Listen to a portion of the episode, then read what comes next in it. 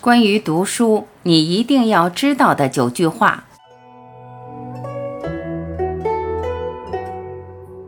一，你可能对读书有很多误解，刚好读书可以消除这些误解。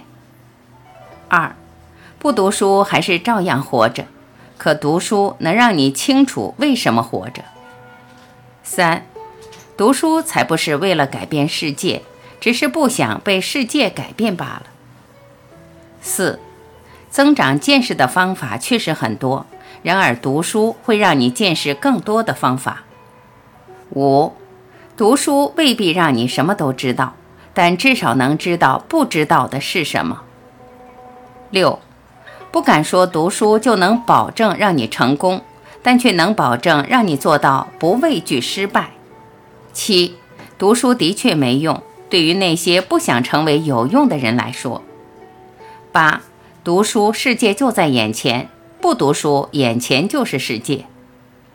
九人生的烦恼一半源自于书读的太多，另一半源自于书读的太少。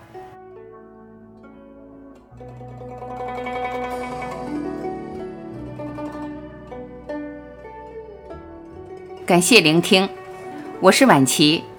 今天我们就分享到这里，明天再会。